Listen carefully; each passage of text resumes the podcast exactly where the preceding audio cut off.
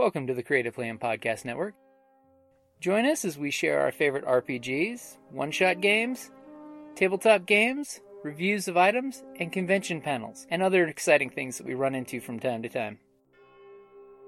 Sit back and enjoy the show. Hi, this is Kelly, aka Trixie from Ragnarok and Roll, a Scion to Ragnarok story, and Tilda Wimblewick from D&D Journey of the 5th Edition. First off, I would just like to say thank you to everyone for listening to our varied adventures, as well as for rating us on iTunes and RPGpodcast.com. If you haven't rated us yet, we would greatly appreciate it if you could. And if you're looking for more ways to support our efforts, we are now on Patreon, a great site where you can help us continue making more podcasts, as well as some special surprises for our patrons. If you can, please look us up at www.patreon.com slash cppn. Every little bit helps. And again, thank you for listening. Hello, everyone. Hello. Look at you, lovely people. Some of you are very far away. So far, but I still love you. You can come closer so I can like hurl my love on you even more. But if you're afraid of it, I understand because I'm very effusive. So, hello, hello. Excellent use of my favourite colour. Black. Like is certainly like my soul. I'm what you'd call an old school goth. I've gone so goth I've gone right back through time into the 19th century. so, my name is Madame Askew, and this is my dearest friend, Temperance. Yes. Um, we are costumers and uh, avid steampunks. Yes. Temperance has been creating and sewing and uh, for more than two decades. Yes. And uh, is also formally trained at the University of Arizona as a costumer. All right. and Temperance, I'm going to be very mean. You may now introduce me. Oh, okay. Well, it's hard to say how long I've known this lovely lady since she's about 137 and has traveled back and forth with time. So I've literally forgotten the days or years or travels that we've had. It's very complicated. But uh, um, as myself, she also has been uh, stitching for decades. of course, for her, it, is it a millennia? It, We don't know. We've lost track. The Darjeeling in her bloodstream basically serves to preserve her in her gloriousness. And not only is she an accomplished seamstress and milliner, um, but she's a premier corset maker. And formerly trained in the opera. Oh! And speaks four languages. Oh my goodness. And she's she's a true Renaissance woman. Oh, and is, is, is, is awfully skilled in improv. Well, thank you. Normally we don't bring in those other details. But Not to, you put uh, me on the I spot. do. Thank you to my creature. So we are um, avid steampunks, and um, I uh, sort of took over and run the Tucson Steampunk Society now for the last nine years. Nine years. Nine years. Uh, so we are very active here in Tucson. I travel all over time and space, but mostly the Southwest, occasionally Canada. Really like it there. Wisconsin. Wisconsin in November. Yes. It's for a very good cause. Tesla TeslaCon is an amazing convention, but uh, it's already snowed, and I'm. I have concerns. so that'll be wonderful. So yes, but we do steampunk all over the Southwest, and we started out in the Tucson Steampunk Society together. Yes. So, um, a while ago, I thought it would be nice to do an introduction to how to get into steampunk, sort of more of a nitty gritty, if you will, as well as some philosophical underpinnings of the genre. One of the things that I see happen a lot, Temperance, is that when I am meeting people who are interested in doing steampunk, who are new to the genre, or even new-ish, there's always this question like, where do I start? What do I wear? What is steampunk anyway? Yes, that's usually the first three questions. Yes. And I, I think, unlike many other genres, Star Wars, you have canon. Sometimes contentious canon. Sometimes an outside force tells you that some canon is no longer canon. but there is a canon from which to pull. Um, Star Trek, very clear canon, you know, that even if sometimes you wonder how those Klingons have changed oh so much. Dramatically. so, so dramatic. You know it's the opera, actually, the Klingons. But there is, there's canon, so there's something you can go to. With steampunk, it's a little bit more amorphous, right? Like, do I have to wear brown? Must I put gears on my clothes? I like gears, but how much weight am I expected to carry when I walk down the hall? Have you walked through the hallways of this place? I, I try and limit myself at 15 pounds of clothing. If I put the entire workshop on my back, it's very tricky to move. So these questions of like, do I have to have this certain look? Is only the brown and the short skirt and the long tail and you know gentlemen in that one particular waistcoat from a Gentleman's Emporium. Is that my look? Do I have options? And I mean, Yes, you do. it's, it's a little bit overwhelming. it can be. How many options? So, my general personal rule of thumb, and I'll let Temperance speak for herself on this one, is that you can literally make anything steampunk if you can tell a story about it that sets it in a steampunk world.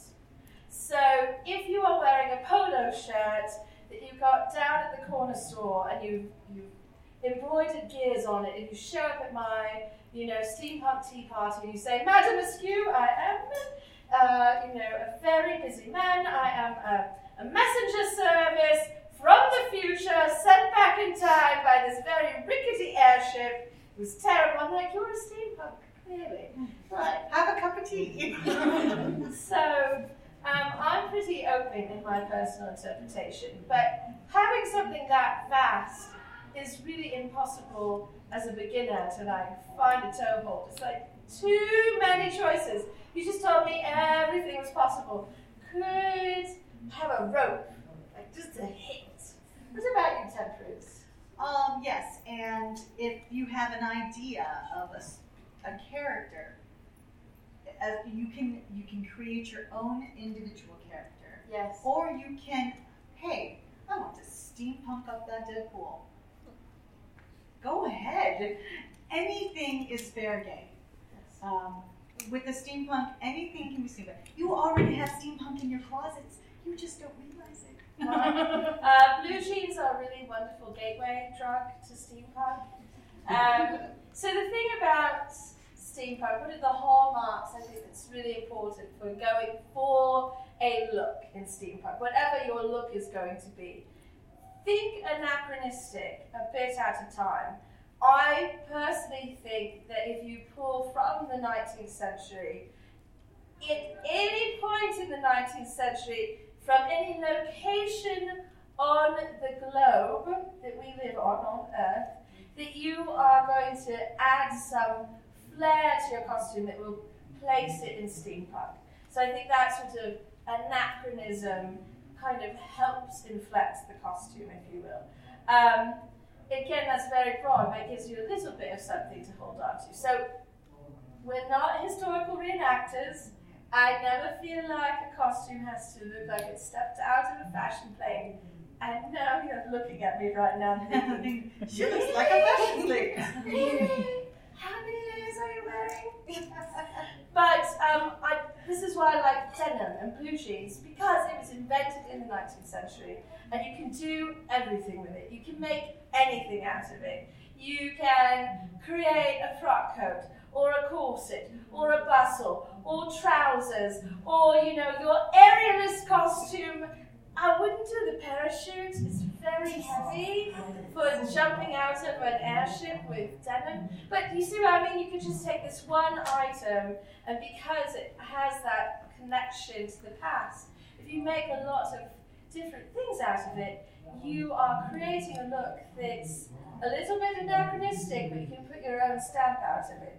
And I like denim as a beginner place too because you can thrift it mm-hmm. very heavily. You just go buy old blue jeans and cut them up and make them into quite beautiful things. So, Yes, and uh, thrift stores are your friend in general. You can always find something that will work. Okay, maybe not always because I don't generally can't find stuff in my size. I also But- have some issues at the thrift store. That's why we tend to make. But you're not required to make. You can expand on what you currently have. You can add to something that you purchased. I mean, you can invest a lot. Some people do. Others, they don't spend very much at all. And they come up with the most amazing steampunk costumes. So, upcycling is a grand tradition in steampunk. I don't know if you remember the vogue for that term on Etsy a few years ago. Everything was upcycled and had a bird on it. With steampunk, you can upcycle it and throw gears at it, and you're starting to sort of get there. Or not! The gears are optional. Sometimes I really want a gear, sometimes I want more lace. You know, I'm a fickle creature. Exactly. But but upcycling things, I think one of the other hallmarks of steampunk is really this sort of do-it-yourself aesthetic.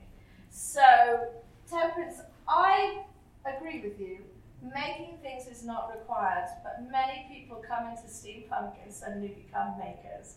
We're a little bit like a gateway provider that way. We're like, oh, you want to do steampunk? I can show you how. You should, uh, you should come to our free workshop. We're going to teach people how to drill leather and make uh, make pouches. Yeah, yeah, it'd be fun. So, in fact, our group here at town regularly does workshops where we teach things for free because we want people to learn skills if they want them. So there's a big element of like making it yourself, doing it yourself, creating your own vision, which I also think is part of making, whether you like get in there with the soldering iron or the shears or not, like putting pieces together in your own way. Putting your own mark on it. Absolutely. It's it's really the punk part of steampunk is that ethos of do it yourself and controlling the ideas yourself, taking it back from sort of uh, you know the outside influences who are trying to tell you how you look, which is why a lot of steampunks are like, oh no, everything is steampunk. We won't tell you how to look. We're punks. Oh, that actually came out just right. so, so that, that's part of the challenge, of course, but also the joy is refining your vision. Now, for me, So we're just replacing safety pins with gears. out safety pins with gears or with laces or studs or grommets. I really love grommets. Oh. That's the motion you make when you're hammering them in. It's very satisfying. You after gotta get the face. Yeah, yes! the, the face is necessary.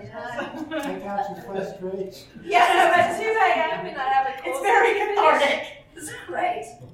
So, um, I do find some sources of inspiration to help me narrow my personal vision for costumes, and I know you also pull from a lot of things for inspiration. Yes, I love the Victoriana. I've always been attracted to the silhouettes of the bustles and stuff, and which is probably why you and I gravitate to one another. Yeah, no, we both Um, have a problem. Yes. We're addicted to bustles. yes. True. It is. Hi, my name is Tuppence, I'm a bustle Perhaps. I'm not that old, too. This is a safe space. the first, time. the first time. Dear. And it's true. Now we have a problem. We just don't want to stop. exactly. Do I Um, really need that new costume? Yes. But I do. That's the. That, I, I will say this as an aside. One of the other really great ways to get into steampunk is to find a friend and to have a person with whom you can create things. So I do like the fact that we have an active community here. We will provide a friend for you. Yes. So if you're like, I'm new and I can't convince anyone else on this whole gears thing, I just really like it. It's fine. Come along with us. We have like two, three hundred more of us in town who will put gears on things with you. So, um, And one thing that we all, our local group does is uh, every so often we will have a meetup where we just bring all of either old costumes, pieces, or, or crafting materials that say, you know what, I'm not going to use this anymore. Well, we all get together and then, oh, you know what, I can use this. And Right. it's we just swap them. which is, that is one of our things we love to do in the group. Um, but having someone with whom you can bounce ideas off of is very handy, and Temperance and I do that with each other a lot. Yes. You and I both love the Victoriana, but I'm also really inspired by a lot of steampunk fiction. So I go often to the books, um, I, and I sort of read how my favourite author is creating their world. And I take from that some ideas about how I could uh, reimagine the 19th century through like what would it be like if we had our own personal computers that were steam driven in the 19th century? How would that affect my clothing? Would I need a whole backpack to carry it? or would I need to bring a trolley with me everywhere? On my wrist. No, did they look so heavy? And I'm a weak, fragile creature. Did you see me trying things up on this stage? I don't like weak things or things on wheels. We do those too. That's true. So I, I like uh, quite a few steampunk authors. Um, Cherie Priest, Elizabeth Bear are two of my favourites. Um, Gail Carriger. She inspires my hats. Yeah, that's true. You are wearing a, a Hissel penny miss today. Penny. So uh, some of it can be just looking at their world and how they've sort of morphed the fashion and taking some ideas from that. Um, some of it is just thinking about like how they've used fashion to tell the story of their character. Uh, for me, that's a very big piece of what I do in my steampunk. Is I view it as uh, communal storytelling that we're doing, and that the costuming is part of that. So. Um, I like to look at how the pieces create the ideas of the character. Yeah, and I like to create pieces that are interchangeable with other ensembles. Yes. I like to make mine, like, you'll almost always see that I have black as my uh, accent color, because then I can mix all my. And I also have a twin sister, so hers is all brown. so, and she's the browns and I'm like the blues and blacks and silvers, so that people can tell us apart. And uh, yeah, no, um, this is important. The detail here is identical to my sister. so we do need the colour coordinating. especially when we first start. it took me nine months to get it straight. She told us apart by our husbands. it's true. It's true. I'd be like, where's the husbands? I don't know who I'm talking to. So now they colour coordinate. Yes, exactly. Um, so books are a wonderful source, and if you are looking for some suggestions of steampunk reads, Goodreads is certainly a good source. Um, also, we have a Tucson Steampunk Society book list on Goodreads that you can look up. But there are a few different uh, lists of steampunk reads. Because just as there are many styles of steampunks, there are many styles of steampunk fiction. I think one of the fun things about steampunk fiction is what you get more of is like, this is a steampunk murder mystery. This is a steampunk space opera. This is a steampunk romance. So it's set, a story set in a steampunk world. And so you'll have a different sort of genre within a genre. And so if you're really into mysteries, there are some mysteries that are really good. If you like hard science, there is some steampunk that is for you. Because we're really into the nuts and bolts of things.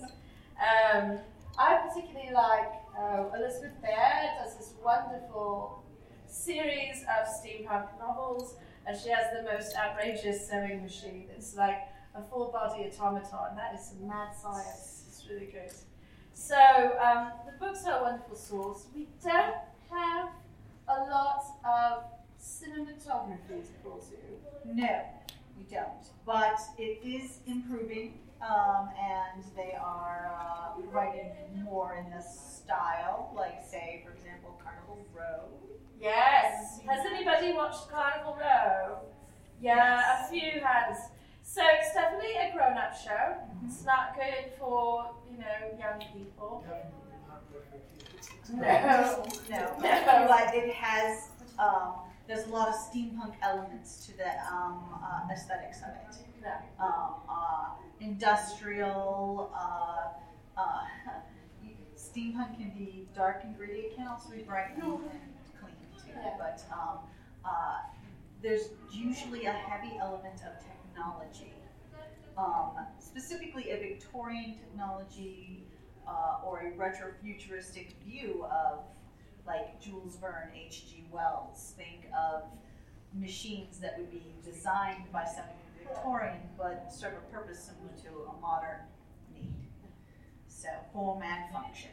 Right. Uh, really ornate things. And so that's another piece of putting together your steampunk costume or props, getting into the genre, um, is more is better.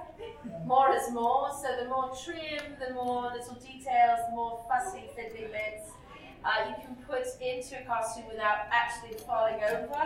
Um, it's good. That's why we use a lot of resins and mm-hmm. things that we can use 3D printers are a godsend. Right. We do like to take materials, and some folks are very dedicated to if it was not created in the 19th century, I will not use it for my steampunk, which is legit. I am not one of those. we don't subscribe to that. No, but Because it can get how heavy a wooden backpack with full brass fixtures is heavy. very heavy. And if you're wearing that for more than an hour, you will be sore. Yeah, no, weight is definitely a thing to keep in mind. Um, the old things look really cool just natively. They have that patina on them, but they're heavy, they're hot, they're expensive. So going that route can be spendy and difficult. Um, so I think a lot of us look for other solutions. Steampunk is verisimilitude. So it is a fantastical made up world. There Yes. is no canon, right? And so who's to say they didn't have resin or use Or different just plastics earlier? I mean, uh, cosplayers for decades have been repurposing materials, bone to do armor, uh, those sorts of things. Same exact type of thing with steampunk. It's just we painted a little different. Yeah, now patina is a really good thing to sort of work into your costumes as well as your, your props and things. Give it, depending, give it a bit of that. It's been lived in, it's been a little bit aged. Personally, I give mine patina by just abusing my costumes. by like going out to the world and living in them, falling over. Yes, but but then there are some people like to play like a grease monkey or like a an engineer character type of thing, and they will have like painted on grease so that they can wash their ensembles, but the grease stain the, the grease stays there because it's it's really just painted on or dyed, so that it gives them a look, and then they might touch up their face with some makeup Although, to set the let's touch on that face makeup for a moment.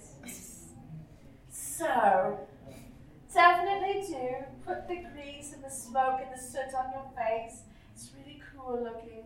But also, definitely be super careful mm-hmm. where you put it because occasionally you make yourself look like you got punched in the face. Because you are heavy handed with the black coal, and your entire friend circle comes to you one by one for the entirety of the event to ask you, who did it? Well, see, the point is you put the goggles down, then you apply. Because then when you lift the goggles up, it looks like. Rather than getting punched by Safety first! Wear your goggles. Although oh, that's not mandatory. so, in the 19th century, they believed that safety was third. So you could definitely. I don't know. Third's pretty high on that list. I think safety could be a little lower there. All right, it was definitely tenth. It was tenth on the list. It was not high. So another thing to think about is like if you're sort of doing a 19th century inflected costume, um, consider all of the ways you could be injured and um, uh, how you could represent that in your costume. So you'll see a lot of people do, you know, prosthetic arms and prosthetic legs, and will have a goggle or a monocle or you know something scarring, damage to their costumes.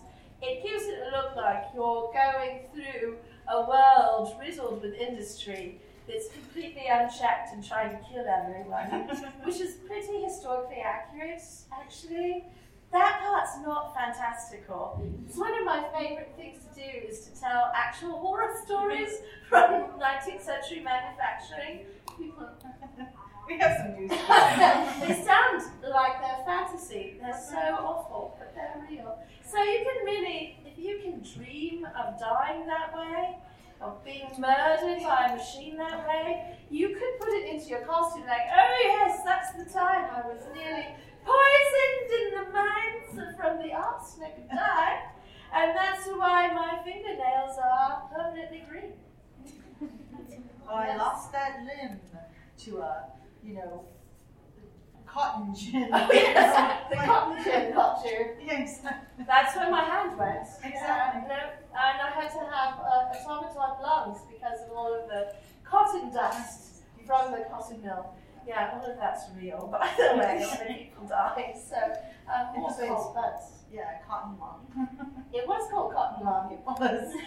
so, um, putting some battle damage or lived-in damage on your ensemble can be really fun, and that's fun.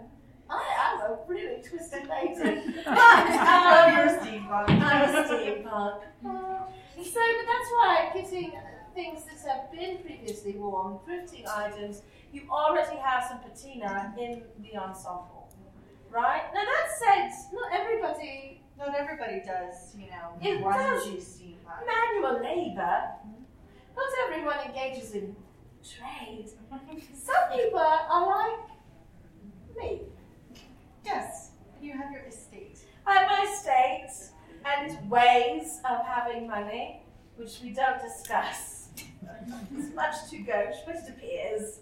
And um, I then pretend like the world is a very clean place the steampunk land, and I just go forth in lace and petticoats and hope for the best, right?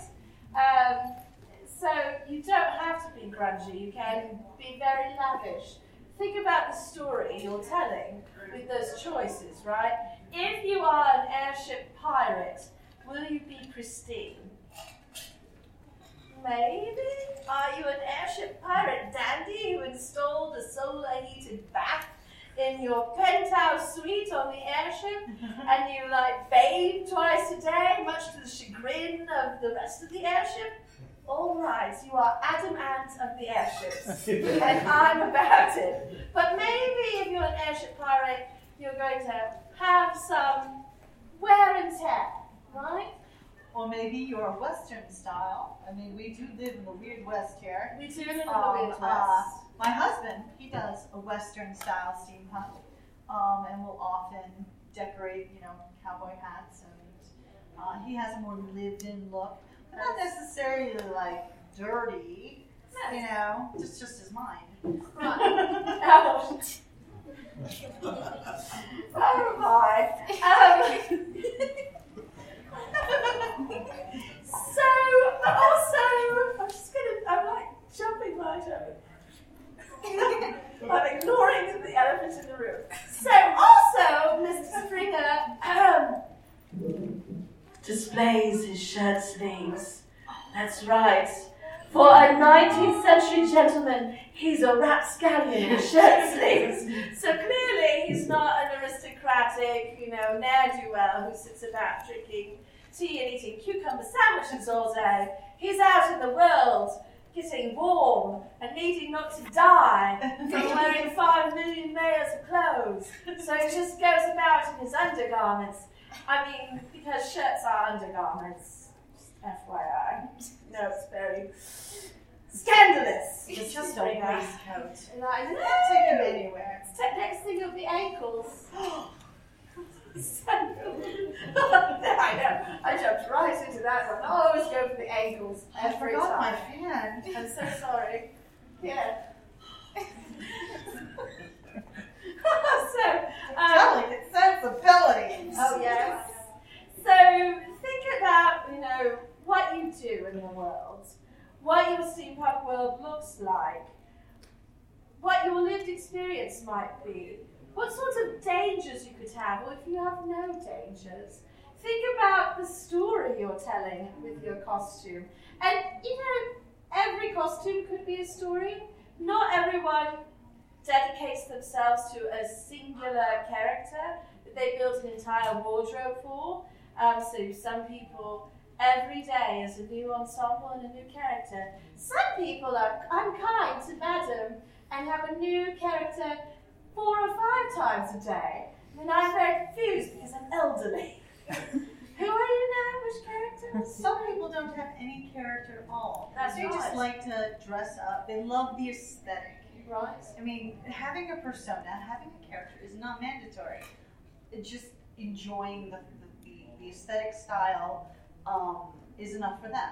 And that's perfectly valid. Absolutely. There is no reason that you have to come up. You don't have to have a persona. You don't have to have this backstory and, you know, six page, you know, doctrine on. Uh, Oh, no, you not at all, Prince. You wouldn't be talking about your personal experience at all, would you?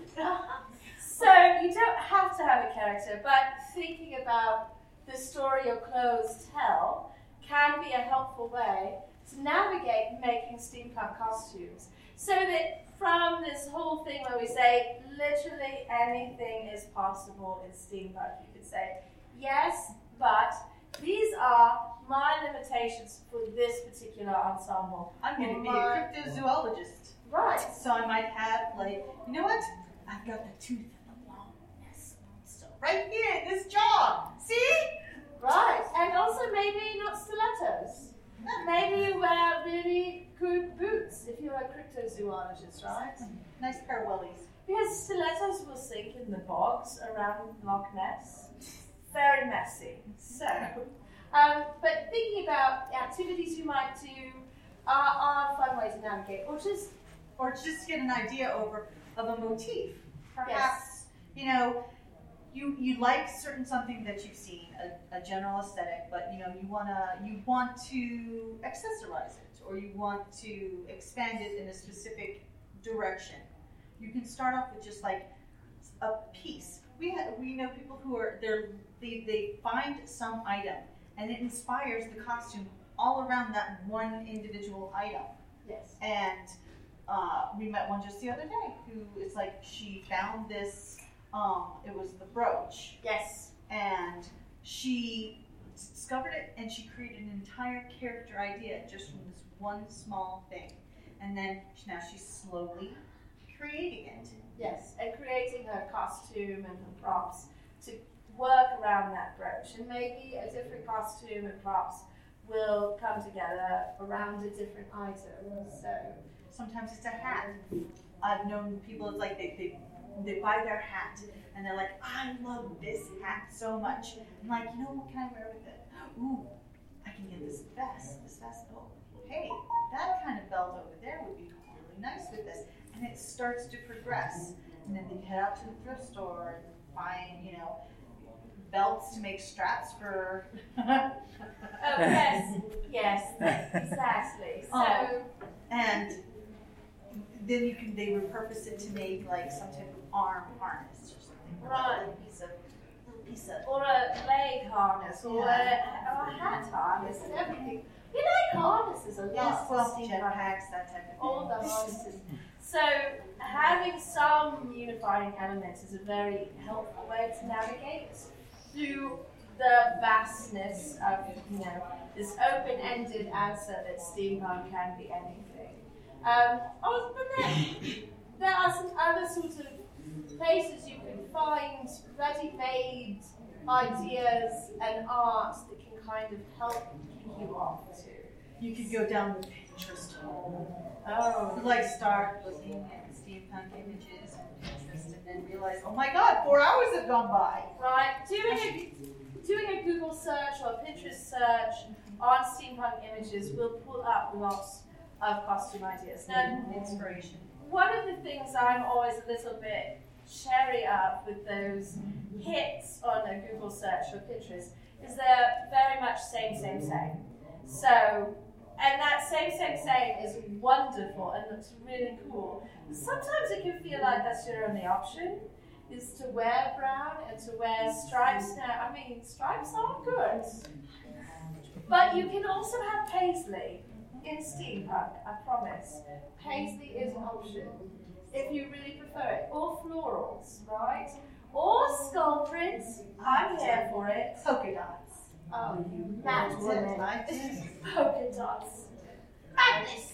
I did an apron bustle, a bustle. All polka dots. So, but Of course, I was going for a mushroom. but no, if, when you're going to Google and you look at the images, don't feel compelled to recreate them, but they can be a source of inspiration. Um, there are some makers out there who have been at it for a long time, who are very prolific in sharing their art. Um, I'm particularly fond of James Ng, who's a steampunk artist out of Southeast Asia. He does really incredible steampunk art. Has a very strong Mandarin feel to it um, from the late, latter part of the Chinese Empire. And so it has a very different vibe than something you might find created in London, right? But still very visibly steampunk in this sort of anachronism and the technology present and Yes, because the Victorian age happened everywhere. Well, I like to Not just. So, so I like to say it's the 19th century that we do a lot of Victoriana. Queen Victoria lived, but the 19th century happened Everywhere. everywhere. And so if you're pulling from the 19th century, you can pull from all corners of the globe. And we also like to look at historical photographs a lot and to look at fashion magazines from the era, especially the inventive latest patterns, the things that The they're thinking about making, because some of their designs for possible garments are like, oh, I don't think that was possible for them to make, but we've got plastic. We've got the means. We, we've got heat guns, we can do this thing. So they really came up with some fascinating ideas, and you can translate some of those um, speculative concepts into your own work, right? And just there was this thing with inventors where they would make these sort of Rube Goldberg like concepts to get around to a solution for a problem. It'd be very complicated. The 19th century was full of very complicated solutions to simple problems. So that's another thing you can take away. Like, maybe I just want a really complicated costume because I want Because my I can. what if your zipper required a pulley system that you operated from a shoulder rig? Like, oh yes, I'd like to take off my coat. Let me enact the coat puller. It will take five minutes, but look at this. Exactly. Raise the muscle. it's time to sit. I'm engaging the pulleys. so you could just throw. I invented the, head, headless parasol. You, you I did. did. invent that, and I invented the self-sharpening applicant. So Excellent. right, you never know.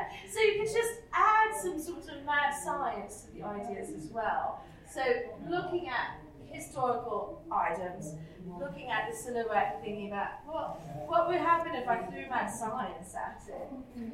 And they had some really, really mad science that.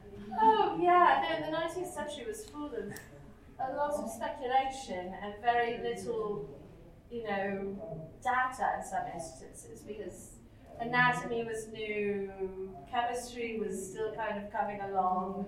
Um, yeah, so the science is pretty out there.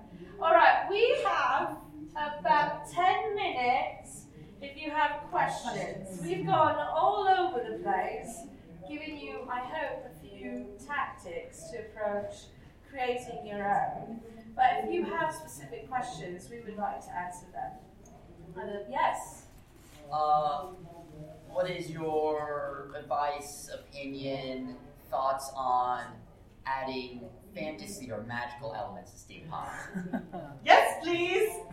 Yeah, some people are kind of curmudgeons about that. They're like, no fantasy in my steampunk. I'm like, well, the science is sort of fantastical as it is. Um, and I love bringing mythology and sort of things like the Loch Ness Monster into steampunk, right? That's like a little fantastical. So I'm for it. Uh, as a matter of fact, the Wild Wild West Con theme coming up in next year is Magic and Mystery of Steampunk. So we are fully embracing the fantasy for that convention this year.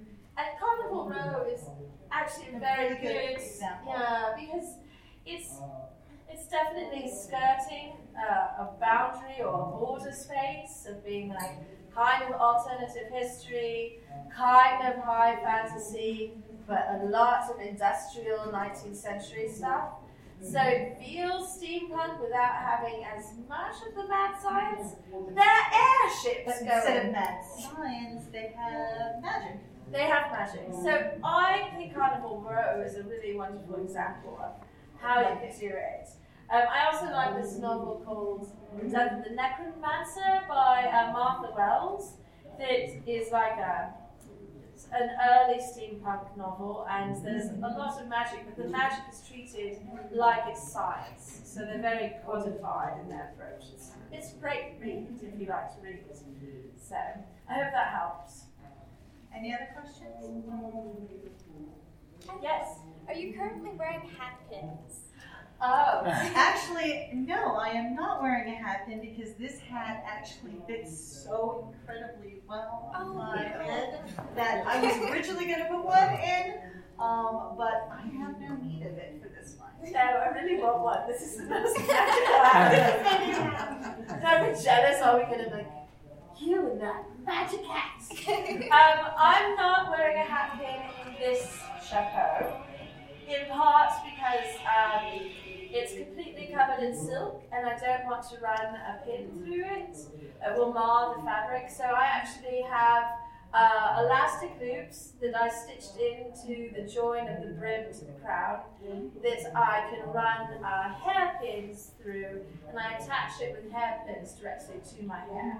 But I do use hairpins, vintage hat pins, because they're really sharp and deadly um, on other hats. That's the deadly bit. There you go. Oh no! I, I mean, I have a love affair with hat pins. Yes. I'm trying to figure it out because I'm a big historical sewing nerd. Oh. So I'm the type of person where I'm like, ooh, I want to do my own petticoats. Oh wait, I have to hand dye silk. All right. and I'm trying to learn. So first of all, Dharma Trading is your friend for the hand dyeing. Absolutely, Queen. Um, secondly, do get vintage hat pins because they're better made. Not not because I'm snobbish. No. Because it's just a worthwhile investment. It is. And they're, most of them, I mean, depending on where you find them, a lot of them aren't that expensive. They're like 10 to $25, right. So depending on length. Fact, if, the nodule, the, the decorative finial on the top is very fancy, I've seen them for like 50 $60. Yes. But most of mine are in the $20 Yeah. range. And then the Edwardian ones are really long, so the more Victorian ones tend to be a little Right. smaller. Those Edwardian ones you will need to get peace bonded probably. um, they will notice. I, I am a little. Put a cork on it.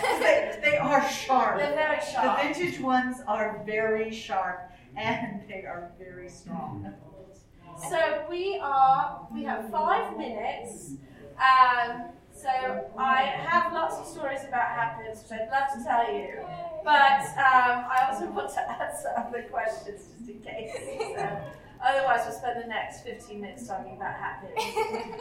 yes. Do you guys have any meetups or uh, events coming up? Oh, yes, we do. So, um, in December, we have one of our biggest events of the year, um, and that is the Dickens Tea, which is happening on December 14th. Um, we throw tea for about 125 people. Um, one of the best things about that is the table decorating. Yes. Normally I enter. I'm not entering this year, but normally I go crazy. Um, So, yeah. they, they have table decorating contests. They have entertainment, musicians. We have live Um, music. We have raffles and a um, uh, um, Auction. of different things, and And all tea. of the food and food. Yeah, all of the food is provided by the members. So um, uh, all of them are food donations. Yes. Um, and we just get together, have an amazing time, dress up. Um, if I'm de- decorating a table and I have a theme, which I always have a theme, uh, we'll try and dress in that theme. But otherwise, you know, Everything goes. It's but like and a, you're never required to dress at any of our events. no, And- costumes are admired, never required is our motto. But um, so the tickets will be going on sale for that in the next couple of weeks. Where does that take place? So the Dickens Tea happens downtown at the Scottish Rite Temple. Um, so we do events all over town. Uh, we do a lot of maker workshops and uh, meetups just to craft. We'll do those at libraries or Not in- December usually because of No. No. We Listen, take a couple months off usually. Um, we take March for Wild Wild West Con because it's very involved and most of our members are heavily involved in the convention. and Uh, December. December and oftentimes, sometimes in the summer we'll have a gap just because of kids. Right, but But we we try. to. We have book club every month. That happens at Antigone Books. We only take off March and December for book club. It's the second Sunday of every month. Um, our social gatherings vary by the month. Uh, so this month's social gathering is Tucson Comic Con, for instance. And once a year we like to get dressed up and invade Pinnacle Peak. Yes, almost always it's January and February we do that. And that's a great event because Pinnacle people make let us bring up to 120 people. so we could just all descend. So uh, it's pretty fun to get in on that. We take over the whole park. Um, we do go sometimes to the cinema together or just have tea parties. So it varies every month. We try and Or Gaslight Theater. Royal Gaslight Theatre. Um, that's a good place for small costumes. Yes, because there's not much room there. It's very narrow. Um, so yes. We, uh, yeah, the workshops, we, we, a lot of them, uh, are some type of crafting. Um, we like to do, uh, different types of We shake crafts. it up. We like to try to keep it, you know, not just sewing. So I hope that answers your question a bit. They happen all over the place. Yeah. Any another? We have one last. Yes. Where can folks find you online? Oh well, I do have business cards up here on the table, like a professional, which I am. um, so you can find me all over social media as Madame Askew. Temperance, issues, social media. Downfall Society. Well, I'm just going to take it all down with me and my ankles. so um, you can find temperance by finding me because I talk about it all the time online and I post a photo. Partners in crime. We are. You are implicated in many, many activities. We want, we will do what we call tutorials sometimes. Yes, we do. we're, if we're working on a project, we'll record it um, and uh, stream it so that people can, like, say, you know what? I have to pipe this dress. Let me show you how. Yes. So we do, we do that. So Facebook, Instagram, and Twitter, main places you can find me. I also have a Patreon where I post deep dives on costuming, literature, steampunk culture and events, and um, also offer sewing lessons and that sort of thing. So, uh, one last question. Yes. Yes? Was that a hand up or no? Good. It was like, all right, good. Any other questions before we? Yes, yes, no. You see, I'm like, I was a teacher. So if you like wiggle your hand, even like in this zone, I'm like, is that hand up? Or you waving? Right. Also, I'm blind. She's just following the movement. If you don't move, she can't track you.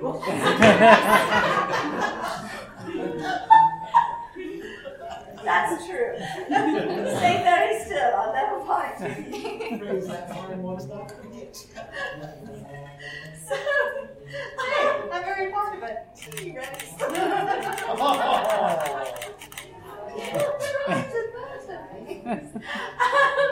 so, thank you so much for joining us. The Tucson Steampunk Society is here this weekend, so if you want to see some of our ideas of what steampunk art can look like, come down to the booth. We turned it into a cabinet of curiosities, um, so it's full of a lot of art this weekend. Um, otherwise, please feel free to follow me online. I love to answer questions. Temperance can also be in to answer your questions through me. And I have cards up here. All right, thank you so much for being here.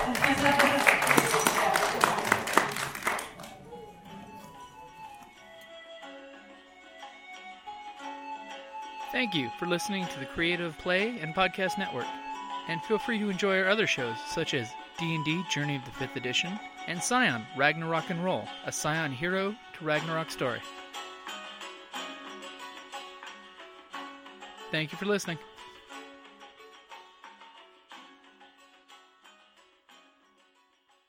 Hello, this is Eric. and Wendy Strog with Stone Valley Hobby and Games. We sell board games, card games, role playing games, and supplies. We have thousands of Magic the Gathering cards available, carry Kickstarter products, and work with veteran owned small businesses to bring you our own line of products. We are a small business retailer, but we offer competitive prices, a loyalty system, and free shipping on orders over $100. As a military veteran myself, I'm a strong supporter of our armed forces, their families, and contractors out there doing the hard job. So any order from an AA, AE, or AP address will be shipped absolutely free. Remember, StoneValleyGames.com, where we take your leisure seriously.